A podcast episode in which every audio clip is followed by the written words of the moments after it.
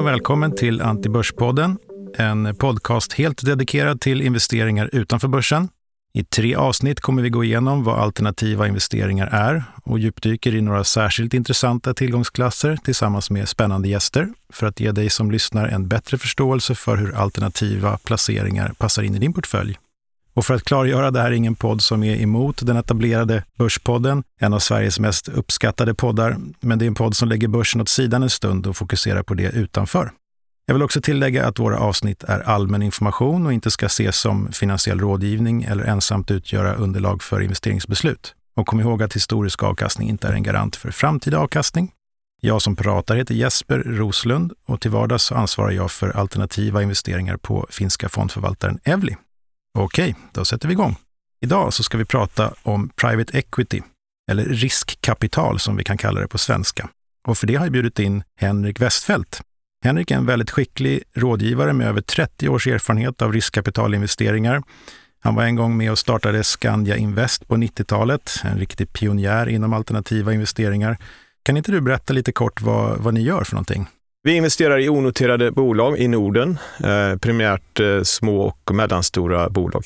Och vad fick dig egentligen, om vi backar bandet till, tillbaks lite grann, vad fick dig att, att börja intressera dig för investeringar i onoterade företag och vad är det som har gjort att, att det har hållit dig då kvar under en så väldigt lång tid här i, i branschen? Man får ju backa bandet långt då, men jag, jag började redan 1990 på, eh, 89 egentligen på Scandic kapitalförvaltning och skulle då i det läget eh, egentligen, eh, vilket jag en, endast visste fanns, eh, jobba med noterade aktier.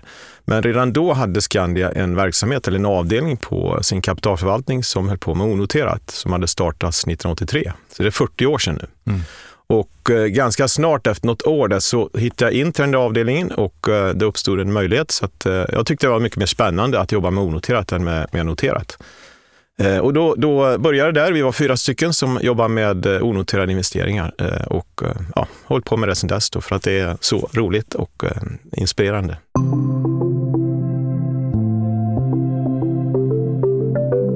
Dags att gå lite närmare in på riskkapital som placeringsform och ägarmodell, vad det är, varför man ska investera i det, vilka utmaningar vi ser och hur vi tror att utvecklingen i, eh, den här, i det här området ska se ut framåt. Men om vi tar det lite från början, kan inte du Henrik bara förklara för våra lyssnare vad riskkapital eller private equity på engelska då egentligen innebär? Ja, alltså som du säger så, så är det publikt kapital och, och privat kapital, eller eh, private equity som det heter på engelska, eller riskkapital på, på svenska då, som en liten kanske speciell definition så. Men eh, privatkapital, eget kapital eh, och eh, det är då i investeringar i onoterade bolag. Så det är ju liksom eh, grunddefinitionen. Sen kan man dela in då eh, riskkapital i olika delar. Eh, det, det, finns eh, från starten, eller det riktigt tidiga skedet, det kallas seed capital. Där är det väldigt mycket statliga pengar, det är väldigt hög risk. Det, är liksom, ja, inte, det kan vara grundforskning väldigt, väldigt tidiga skeden innan det finns en, en, en intäkt egentligen, eller en organisation. Forskning kan man säga. Eh, det är det första och sen har du venture capital. Då är det bolag som är på väg in mot, eh, har en produkt, en tjänst, eh, är på väg ut på en marknad eller kan vara på en marknad men ändå i ett tidigt tillväxtskede.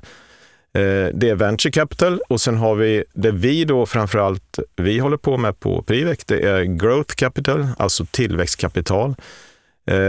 Och det sista skedet är buyout kan man säga, alltså, alltså utköpsbolag. Och där är det ofta mer stabila, större bolag, stabila kassaflöden, etablerade organisationer och så. Så det, det, är väl det, i grovt sett så är det det som skiljer mm. Eh, de olika delarna. Mm. Okej, okay, så om vi sammanfattar lite då. Enligt dig då Henrik, vad tycker du är den största uppsidan med att ha eh, riskkapital som en del i sin investeringsportfölj? Jag är traditionell och jag tror på att eh, aktier kan skapa eh, bättre avkastning än räntebärande och fastighet kanske. Eh, och, just onoterade aktier kan man då, om man är långsiktig och har lite längre syn, så kan man då skapa ytterligare meravkastning tror jag genom att man är aktiv i bolagen och utvecklar dem. Eh, och sen har man då möjlighet att eh, även eh, sälja bolag i, med rätt timing också, om man säger så. Det finns ju många liksom vinster med att investera då i riskkapital och det är, som vi har pratat om, ett attraktivt tillgångsslag. Men det är också rätt komplext ju. Det ställer krav på investeraren och det krävs att, att en investerare verkligen sätter sig in i, i det här för att kunna hamna rätt i, i slutändan. Vad skulle du säga är några av de krav som ställs på en investerare för att kunna lyckas med investeringar i riskkapital? Ja, det, långsiktigheten är väldigt viktig. Det är därför det är väldigt mycket pensionskapital som investerar i riskkapital. Eh, ett pensionskapital, om vi tar eh, till exempel Skandia, så, så är det kanske 20-30 år innan pengarna ska ut. Så att under de åren så ska pengarna förvaltas. Eh, och då, om man kan då lägga en del i onoterat som är en väldigt lång horisont och det tar tid att utveckla, men, men om man tror på att det kan skapa värde på, på 5, 6, 7, 8 års sikt så är det en väldigt bra eh, tillgång för att skapa en, en ytterligare avkastning. Mm. Och, och Men långsiktigt är väldigt viktigt, det måste man ha förståelse. Ja. ja. Mm. Okej Henrik, kan, kan inte du berätta lite om hur eh, den här typen då, eh, av riskkapitalfond som Privec är jobbar med eh, att generera värde i bolagen? Det finns ju en eh, ska vi säga, nidbild kring det här att eh, det, det, är mycket belåning och att man egentligen inte gör så mycket i bolagen mer än att eh, låna upp dem och sen lämna dem vidare till nästa. Och det är viktigt tycker jag att belysa att det, så är verkligen inte fallet. Eh, så, så liksom hur, hur jobbar ni med eh, värdegenereringen i, i Privex bolag? Ja, nej men, eh, man jobbar nog lite olika i olika skeden i, inom riskkapital, men för oss då som jobbar med tillväxtbolag som är eh, ofta rätt unga och snabbt växande så kommer vi in och vi kan vara med i någon form av succession när det gäller entreprenörer i ett entreprenöriellt bolag eller i ett familjebolag. Så det är en del att sätta upp ägaragenda, sätta upp struktur, eh, sätta, tillföra ledningskompetens, eh, etablera en styrelse och så. Så det är en del i professionaliseringen av bolaget. Eh, sen, sen, jobbar vi självklart då med, eh, som jag sa, tillväxtbolag och vi vill, vi vill skapa värde genom tillväxt, genom att bolagen växer. Eh, lönsamt egentligen, lönsamma tillväxtbolag, brukar vi säga att det är det vi söker. Så att organisk tillväxt är jätteviktig. Vi kan, numera jobbar vi allt mer med att göra förvärv också, mindre förvärv som kompletterar bolaget så att man på det sättet skapar ett eh, mer attraktivt bolag och större möjlighet för tillväxt. Mm. Ehm, vi jobbar allt mer med ESG-frågor för att, att skapa värde på det sättet också. Inte bara att man följer upp saker utan även att det, man kan använda det i sin affärsmodell då, positivt. Då. Vi jobbar mindre med, i alla fall vi, mindre med eh, finansiell hävstång. Ehm, självklart gör vi det också, ehm, försöker balansera det. Men eftersom vi investerar i bolag som är, har en rätt hög rörelserisk så lägger vi lite mindre finansiell, finansiell risk på, på våra bolag då, än vad man kanske kan göra i ett, i ett senare skede där det är mer stabilitet och mer återkommande intäkter eller så. Eh, och bredare, mm, ja, fler marknader och så. Mm. Och under de här 40 åren så, så förstår jag att ni har gjort långt över 100 investeringar i olika bolag. Är det någon, något eh, bolag och någon resa som du är särskilt stolt över eller skulle vilja eh, liksom lyfta fram här när, när vi ska diskutera det här?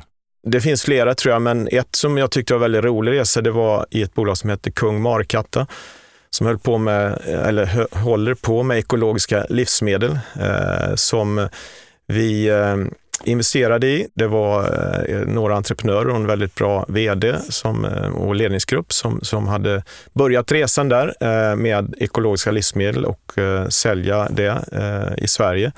Och sen, sen växte vi det genom att eh, växa vårt eget varumärke väldigt mycket eh, och investera i det. Eh, vi förvärvade ett bolag i Norge så att, som var motsvarigheten i Norge eh, och etablerade en mer nordisk struktur. Och så växte bolaget från, när vi kom in, 200 miljoner, tror, miljoner kronor i omsättning upp till ungefär 800 miljoner i omsättning, inklusive förvärvet. Då. Sen så avyttrade det till, till Midsona som är på börsen nu. Då. Så att det blev en, en del i Midsonas eh, satsning. Mm. Och vilken multipel ungefär gjorde Kivek på det? Ja, vi, vi önskar ju, vårt mål är att vi ska skapa eh, tre gånger vår investering, egentligen. money multiple som man mm. brukar säga. Eh, I det fallet så gjorde vi mer än, mer än tre. Då. Ja. Mm. Okej, riskkapital har ju som tillgångsklass vuxit väldigt mycket och snabbt den senaste tiden. Enligt eh, en undersökning från McKinsey så har det privata kapitalet vuxit med en årstakt på ungefär 20 procent de senaste fem åren. Eh, samtidigt kan vi se nu att det går lite trögare i företagsaffärerna. Det görs färre exits och det är lite svårare att ta in kapital i riskkapitalfonder. Eh, vi har en geopolitisk instabilitet och, och höga räntor och sådär. Hur ser du på, på utvecklingen framåt eh, och vilka utmaningar tror du Prive kommer att stå inför här nu med, med kommande fonder? Ja, men det, det, det är klart att eh, vi, eh, vår bransch har haft en väldigt bra tid kan man säga. Det har varit i alla fall, jag har varit med i tre, över 30 år men, men, och, då har det varit flera upp och nedgångar vilket ändå är intressant att se. Så att, men det är klart att de senaste 15 åren ungefär, sen, sen 28-29 där, så har vi haft ett väldigt speciellt eh, situation med, med nollränta i princip, eller väldigt låga räntor och skapat väldigt bra förutsättningar för att ja, skapa värde i bolagen genom en del finansiell, eh, eh, finansiellt också, då, låga räntor. Sen, ehm, sen har ju det också drivit att det blivit ett väldigt stort kapital har sökt efter avkastning. Och som vi pratade om i början så kan, kan då den här typen av alternativa investeringar skapa en en extra avkastning istället för att få noll eller minus på en, en, en ett bankkonto eller räntebärande. Mm. Så det har varit väldigt speciella förutsättningar. Nu blir det lite annorlunda. Det är rätt mycket osäkerhet i världen runt om så att eh, det blir lite tuffare tror jag för både oss som investerar, för alla ägare kanske, eh, och, och, vi ska ju som sagt ta in pengar och det kan också bli lite, lite jobbigare för många. Mm. Så att man kommer få vara mer aktiv, jobba mer aktivt med bolagen. Eh, men de som har varit och har varit långsiktiga, som inte har tagit för mycket risk, kan man säga, de tror jag kommer att överleva. Okej, Henrik. Och om man är en mindre aktör, om vi vänder lite grann på perspektivet här och tittar från investerare, en investerares håll, eh, om man är mindre medelstor och vill in i riskkapital, vad, vad bör man göra för att lyckas och komma in rätt i den här branschen då? Det är, som säger, det är inte alldeles enkelt för en mindre aktör att historiskt hitta in i den här branschen, men det har ök, möjligheten har ökat på, på senare tid genom digitalisering bland annat eh, och man har demokratiserat det hela lite så, så att säga. Eh, jag tror att man ska ha en, en långsiktighet som vi har nämnt tidigare. Det är väldigt viktigt. Sen, sen om man har en, en, en, lång placeringshorisont så tror jag att, att det här är ett bra tillgångslag att ha för att öka avkastningen. Då.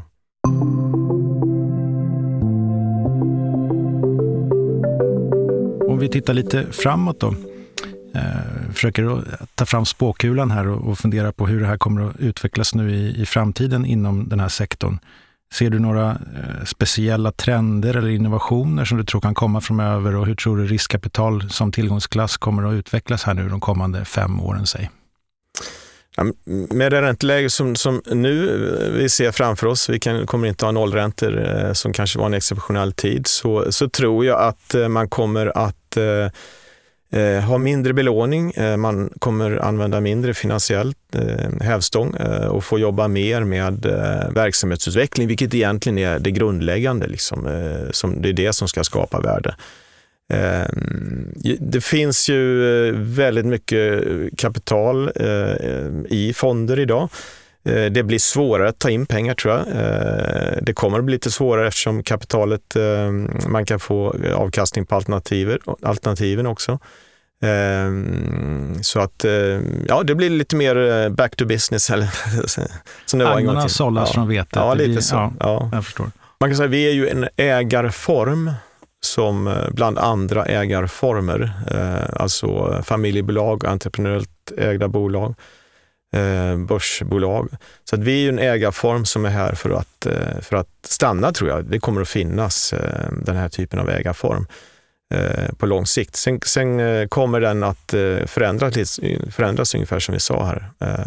Det kommer bli mer, mer aktivt ägande, ännu mer aktivt ägande. Ännu mer de senaste tio åren tror jag. Okej, okay. Tack Henrik för att du kom hit idag. Tack, det var, det var kul att få komma hit och få beskriva lite hur vi jobbar i vår bransch.